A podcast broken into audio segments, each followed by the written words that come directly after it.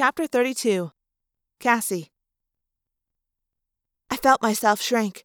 Rachel's elephant back began to grow and grow, spreading out from me like some heaving, wobbly gray blanket. A tail sprouted behind me. My face bulged out and grew pointed. Pale gray fur spread across my body. I had morphed the squirrel before, of course. I knew what to expect. The body was wonderful, the senses keen and sharp, but the mind lived in a state of perpetual terror, always looking for predators. The only other emotion was hunger. But I could control the squirrel's fear, if I could control my own. Easier said than done. I was drawing the monster to us. The energy that was allowing me to become a squirrel was bait to the dust beast. Out of the corner of my eye, I saw headlights. Something big was in the air behind the lights, a dark shadow that swallowed up the stars. The beast, the Veleek. I stopped my own morph. I could feel my own fear. And if my fear met the squirrel's fear, I would never gain control. Suddenly, Predator! The squirrel's terror shot through me. Something overhead, like a giant bird. The squirrel's brain was screaming, Run! Run! Run! Stabbing beams of brilliant light. Dracon beams.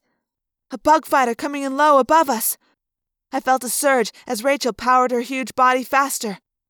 What is happening? Rachel cried in thought speak. But I was not morphed enough to use thought speak, and my mouth was no longer fully human. The groaning sounds I made would mean nothing to Rachel.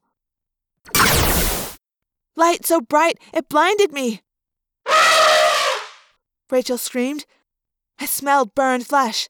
I blinked, trying to clear my half human, half squirrel eyes. I saw a seared line of blackened flesh drawn down Rachel's side by a Dracon beam. Headlights! Too close! Bam! I flew, tumbling through the air, a twisted, half formed creature. I landed hard, but my fall was cushioned by dense bushes. Through eyes half human, half squirrel, I saw a horrifying scene. Rachel was on her side, trumpeting in pain and rage. A pickup truck lay on its back, wheels spinning. Just beyond the truck, a gorilla struggled to get up. Marco! A bug fighter zipped overhead. I stopped morphing. I froze. I was a two foot long creature with a tail and human hands and patchy gray fur poking through spandex and flesh. The dust beast settled above us. It spread above the three of us Rachel, Marco, and me.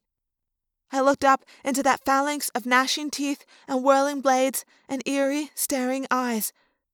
It would take whoever drew it by morphing. It would take me if I morphed.